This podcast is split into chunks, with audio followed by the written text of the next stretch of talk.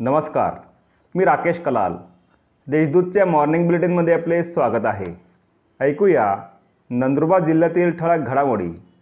Electric तारांच्या स्पर्शाने तरुणीचा मृत्यू. रस्त्यावर तुटून पडलेल्या इलेक्ट्रिक तारांच्या स्पर्शाने शॉक लागलेल्या बकरीला वाचवण्यासाठी गेलेल्या तरुणीलाही विजेचा शॉक लागल्यामुळे तिच्या जागीच मृत्यू झाल्याची घटना आचपा तालुका दडगाव येथे घडली. आरती जिऱ्या पावरा वय सत्तावीस असे या मयत तरुणीचे नाव आहे.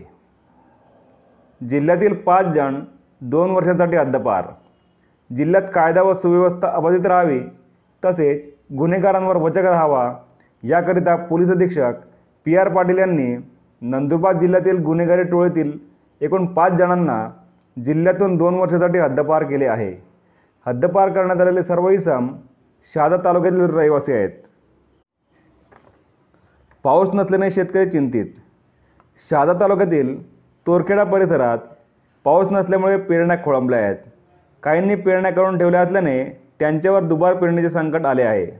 त्यामुळे शेतकरी वर्गात चिंतेचे वातावरण आहे. राजणी येथील प्रतिपंढरपूर मंदिराला रंगरंगोटी. प्रतिपंढरपूर म्हणून ओळखल्या जाणाऱ्या तळोदा तालुक्यातील रांजणी येथील श्री विठ्ठल रखुमाई मंदिरात दरवर्षी आषाढी एकादशीनिमित्त दर्शन सोहळा आयोजित करण्यात येतो. यावर्षी देखील या सोहळ्याचे आयोजन करण्यात आले आहे. त्या पार्श्वभूमीवर मंदिर सेवा समितीतर्फे मंदिराची रंगरंगोटी करण्यात आली आहे.